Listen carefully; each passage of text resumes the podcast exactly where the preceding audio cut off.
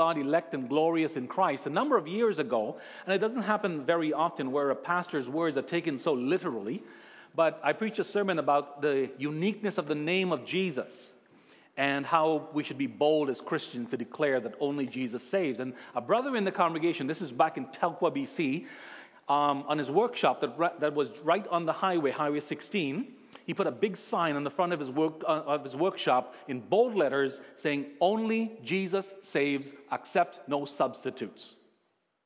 And of course, as you can imagine, not everyone had uh, a, a, favorable reaction to that. Um, and he, he, in fact, got a few uh, communications. One, in fact, a scolding letter from a fellow businessman that basically said that to say such things in public is hurtful or even offensive to some people, especially people of other religions. To, to say something like, only Jesus saves, accept no substitutes. Well, I'm glad to say that that sign still remains on this brother's workshop today. But the response at the time was a reminder that the name of Jesus is going to offend some people. In fact, many people. But even so, we as God's people must never be or strive to be politically correct, seeking to compromise on the teaching of, of who Jesus is and what he has done. And certainly we must never be ashamed to declare that only Jesus saves. And this begins with us, with a personal, individual, deep conviction that it is necessary, it is absolutely necessary to confess the name of Jesus in order to be saved. Now, in the, in the uh, Catechism's uh, explanation of the Apostles' Creed, we're focusing, of course, you might uh, remember, on why each article is necessary. What are the implications of each article of the Apostles' Creed? And we continue in that vein as we look this afternoon at the person and the work of Jesus the Son of God, and the second person of the Holy Trinity. In the Apostles' Creed, we confess, I believe in Jesus, which means Savior. Well, we're asking this afternoon, why is that important? What are the implications of confessing this specific name? And this is what we hope to see this afternoon as we look at Lord's Day 11. And may the Lord remind us again why the name of Jesus is indeed, as the old hymn goes, the name of Jesus is sweet in a believer's ear. We'll see this is our theme this afternoon as we look at Lord's Day 11 the necessity of confessing the name of Jesus, Savior. The necessity of confessing the name of Jesus, Savior. We'll see two points. The name Jesus, first of all, speaks of his mission, and secondly, it speaks of his perfection. Well, as we consider the necessity of confessing the name of Jesus, Savior, we see in the first place that his name speaks of his mission. Once again, let's recall what we confessed in question and answer 29.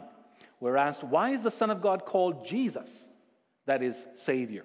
Our answer, because he saves us from all our sins and because salvation is not to be sought or found in anyone else. Now, answer 29, you might know, combines or it's made up of two very powerful verses in the Bible. Matthew 1:21 and Acts 4 verse 12. Matthew 1:21, boys and girls, you might remember, records the words of the angel of the Lord to Joseph, the earthly human father, humanly speaking father of Jesus. And the angel said to Joseph that he was to take Mary as his wife, and she will give birth to a son, and you are to give his name will give him the name Jesus. Why? Because he will save his people from their sins. And so Jesus is given a very specific name, a name that would characterize his mission, why he came, what he came to do. And being God's Savior, of course, he doesn't leave it up to Mary and Joseph to name his son, he himself names his son. Listen as well into uh, what Luke records in Luke 2, verse 21. In Luke 2, verse 21, we read this And at the end of eight days, when he was circumcised, he was called Jesus, the name given by the angel before he was conceived in the womb. And Luke emphasizes that this was the name that Jesus was given, even before he was conceived. This was the name by which God's Savior would be identified, a name which in itself contained a description of what he came to do. He came to save his people from their sins. Later on, after his ascension into heaven, recognizing and believing what Jesus had done, the apostles also proclaimed, and this is in Acts 4, verse 12 and there is salvation in no one else, for there is no other name under heaven given among men by which we must be saved. And so here again, you find his name being connected to his mission. Now, names, as you might know in biblical times, were not just means of identification. Today, if we're going to have a baby, what do we do? We go on the internet, we look at a list of names, and we come across a nice old fashioned name or one of the newer names, right? Marika or, or, or, Emma, if you want to go old fashioned, or John, or, you know, Mark, whatever. Um, and, uh, you know, we, we look at that and we say, yeah, we like that name. Well, let's name our, if we have a son, let's name him this name. And if we have a daughter, let's name her that. Um, that's how we do things today. In biblical times, names were much more than just ways of identifying somebody. Quite often, the name of a person told something of his character or something about even his health. So, for example, in the book of Ruth, we read about a man named Elimelech, and he had a son named Mahlon. Now, in Mahlon, uh, the name Mahlon in the Hebrew means weak or sick. And so, obviously, this describes the health of the child at birth. The name of the priest, Eli's grandson, Ichabod. The glory has departed, spoke of the religious state of the nation of Israel at that time. Moses was so named because he was taken out of or drawn from the water. Or think of uh, how God describes his relationship to Israel contained in the name given to Hosea's son. He says, You are to name this son Lo Ami, not my people. Again, speaking of his relationship with his people Israel at that time. Or the circumstances of one's birth might be described in his name. You might think of Rachel, Jacob's wife. She named her son Ben Oni, even though Jacob then changed it to Benjamin, Benjamin. Uh, but Ben Oni means son of my trouble. And she named him that as she died in childbirth. Names would sometimes even reflect the hopes of parents. And so Noah is from the Hebrew word meaning rest. His father Lamech named him Noah in the hope that he would bring them rest and comfort since the Lord had cursed the ground. And so names were given very specifically in biblical times.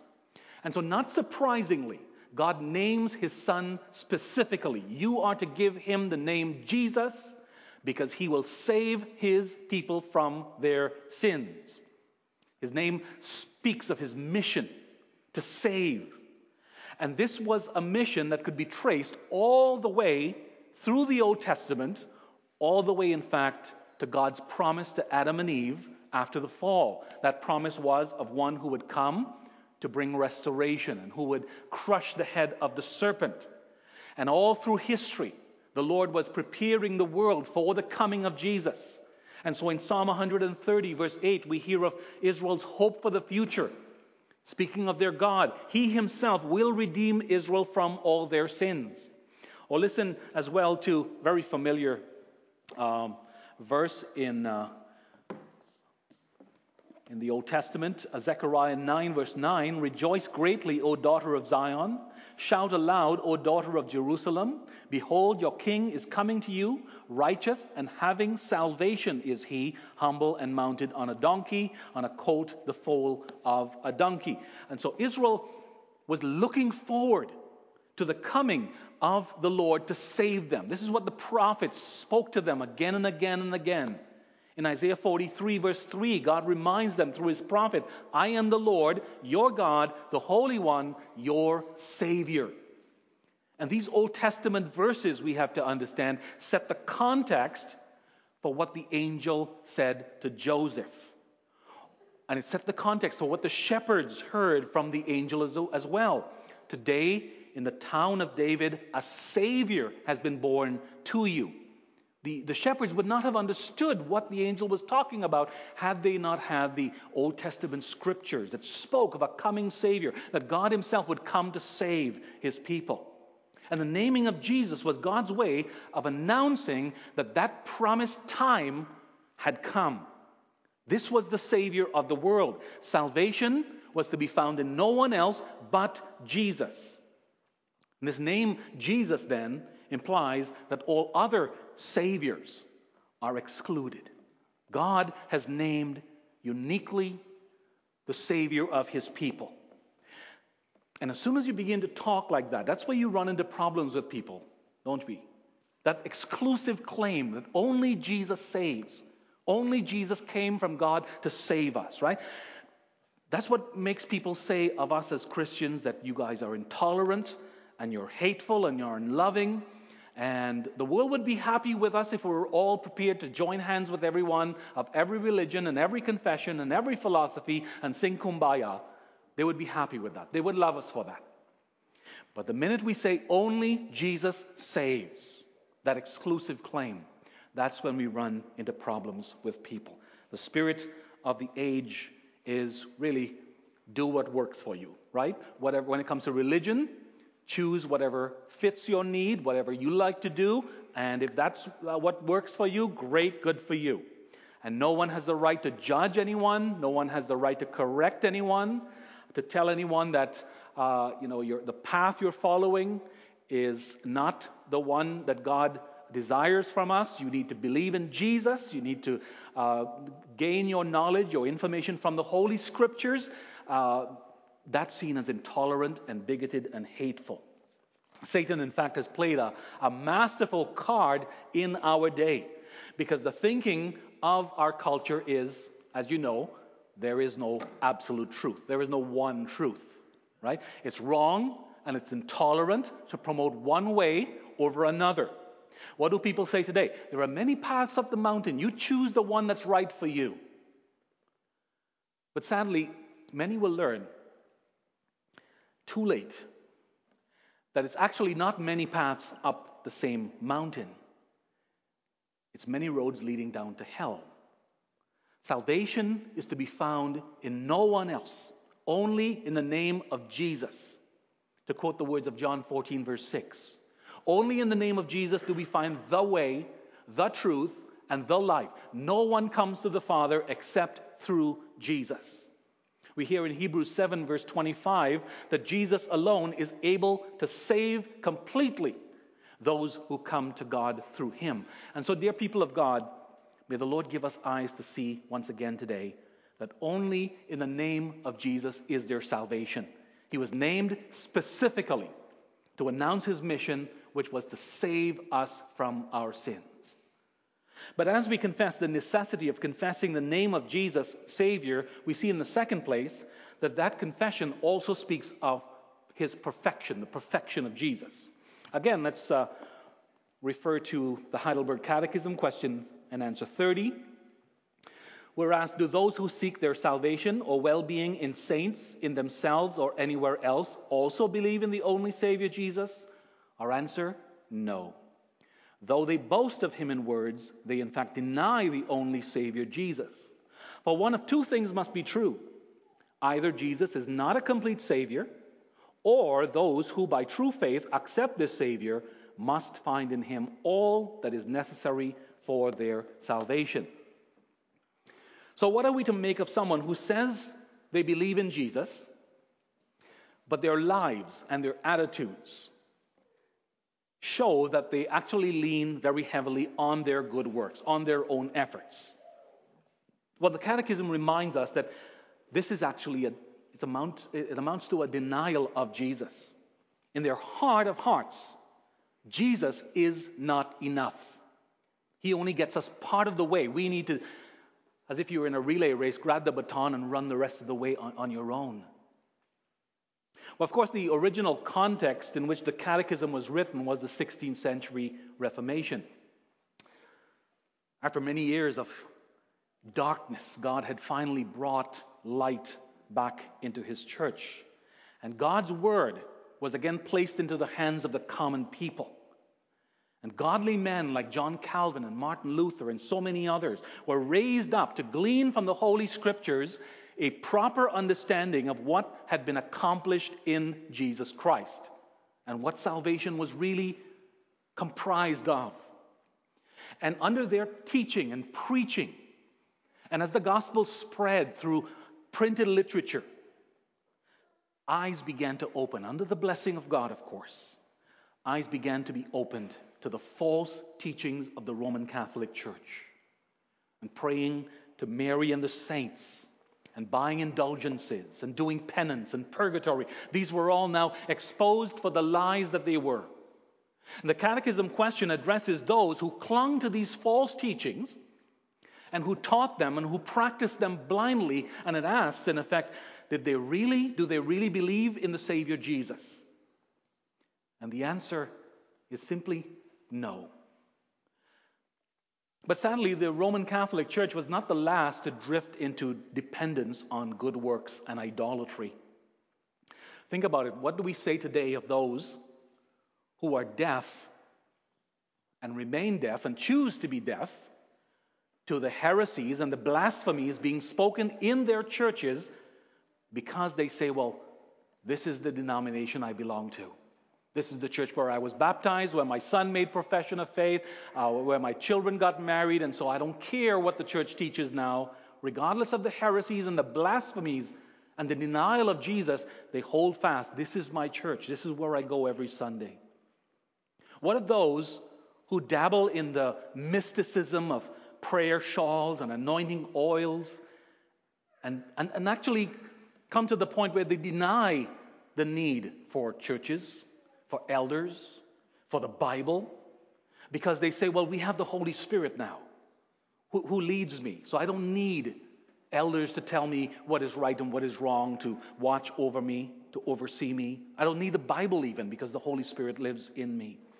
What those, what do we say of those who are constantly craving the spiritual high in worship? Are they not seeking to add to the work of Christ? And do they truly see Him as sufficient? And it comes back to this Is there a clear understanding of one's spiritual state if they are looking to other things to fill what only Jesus can fill?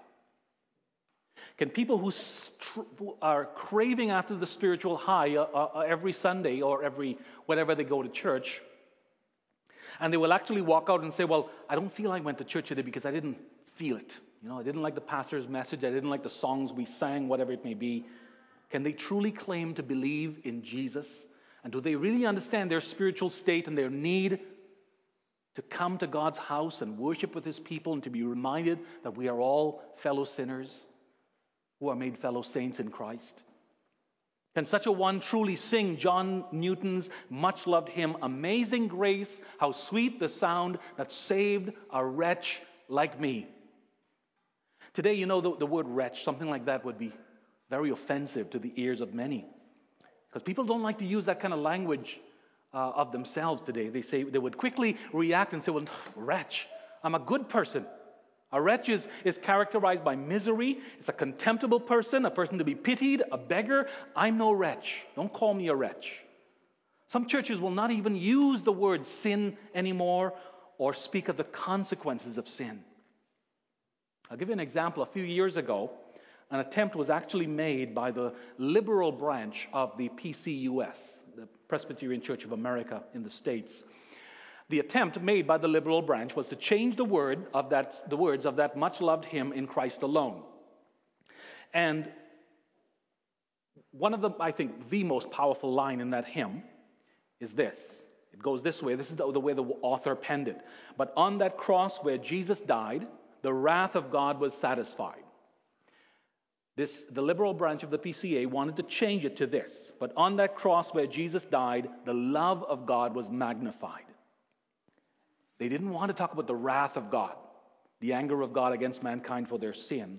They wanted to speak about the love of God only. Now, thankfully, they failed to get the author's approval to make that change, but, but that's a classic modern day example of, the, of a denial of the need for and the perfection of the work of Jesus.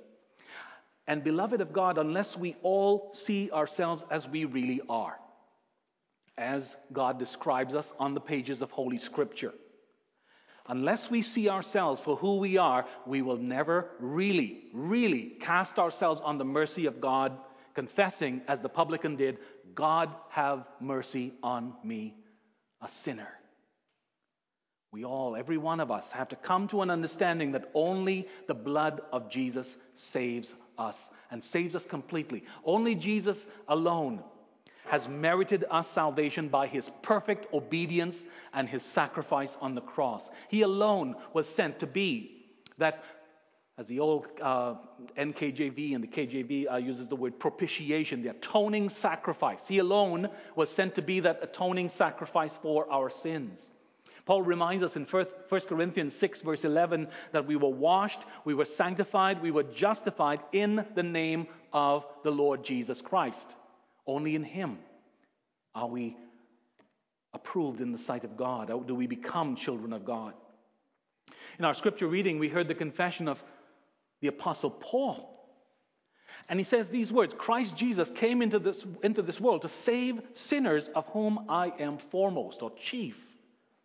Now, notice what he says here. He didn't say Jesus came to try to save us, to make an attempt to save us, or to do his best to save us. He said, he said Christ Jesus came into the world to save sinners. In other words, there is nothing left undone. The work is finished. The vilest offender who truly believes, as that hymn goes, that moment from Jesus a pardon receives. If Paul were alive today, he would sing with us gladly. Amazing grace, how sweet the sound that saved a wretch like me.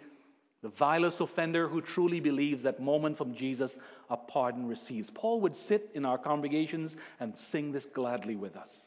Why? He calls himself the chief or the foremost or the worst of sinners.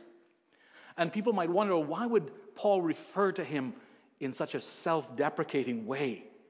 Was this just a case of false humility here? No, he meant it. He believed it. Paul took an honest look at his life and he saw himself as one who was and always had been in drastic need of God's mercy. In verse 13, he, calls himself a former blasphemer, persecutor, and insolent opponent who received mercy because he had acted ignorantly in unbelief. And so Paul was a man who understood how great was God's grace in his life. He calls himself here a former blasphemer. That is, boys and girls, he spoke against the Lord of salvation and against the Lord Jesus Christ. And he actually forced others to do so as well. Listen to what uh, to this confession that comes from his lips, which is recorded in Acts 26, verses 9 to 11. Acts 26, verse 9 to 11. This is, these are Paul's words, his confession. He says, I myself was convinced that I ought to do many things in opposing the name of Jesus of Nazareth. And I did so in Jerusalem. I not only locked up many of the saints in prison after receiving authority from the chief priests, but when they were put to death, I cast my vote against them. And I punished them often in all the synagogues and tried to make them blaspheme and in raging fury against them, I persecuted them even to foreign cities. That's the Apostle Paul that we all now love and admire.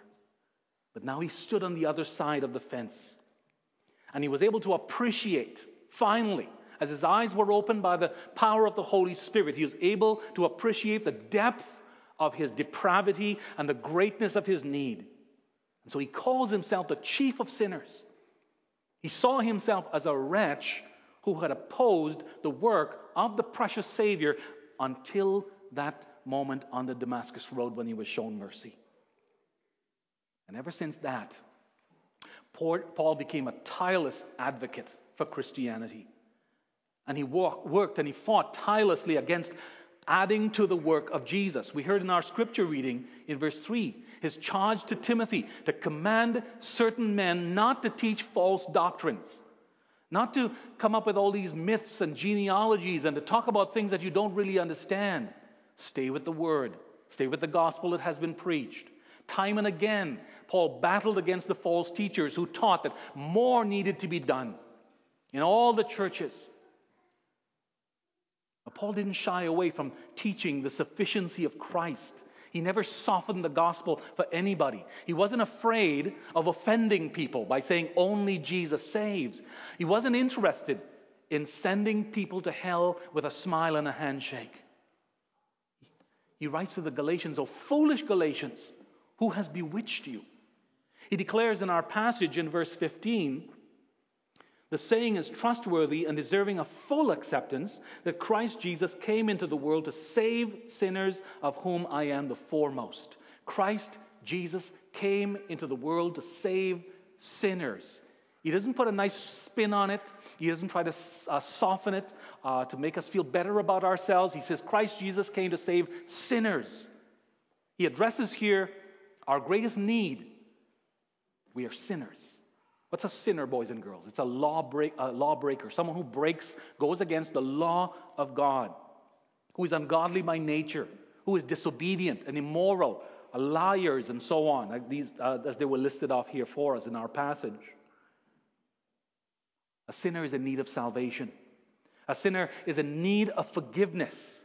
A sinner is in need of a reconciliation with God. And Paul gives the answer or the antidote to that need. Christ Jesus came into this world to save sinners.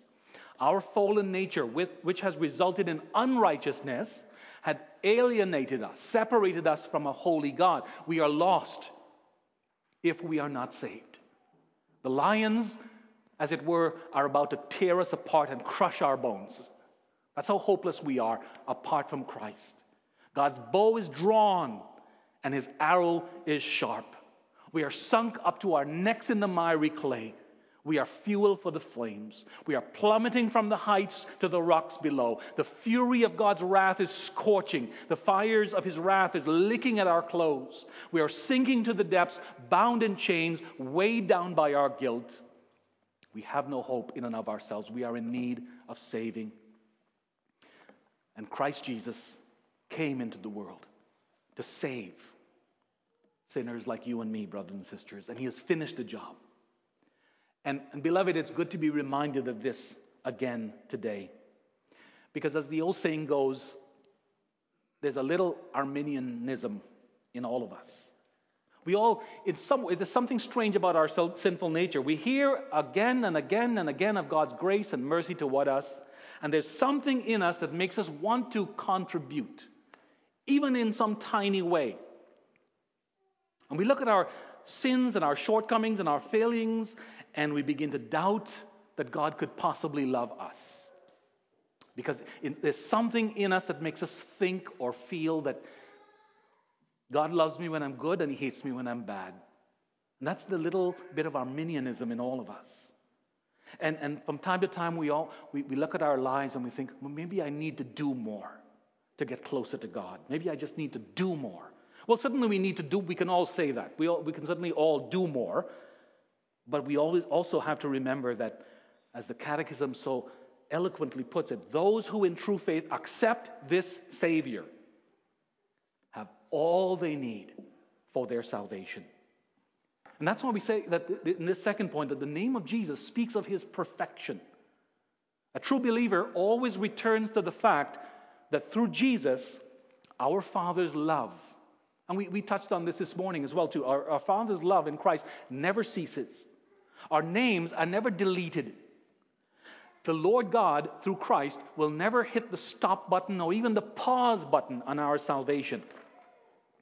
And in those times when that Arminianism come, arises to the surface in all of us, when we think that somehow maybe there's, there's a way that I can keep myself in God's good graces by my obedience, we remember that obedience is the fruit of our salvation, not the cause of it. And we come back, we have to come back again and again to this glorious confession that we who in true faith accept this Savior have in Him all we need for our salvation. We come back to rest in the words of our Lord in John 3:36, whoever believes in the Son has eternal life. It's in our possession now, and it never will be taken away. And that's where true comfort lies, doesn't it?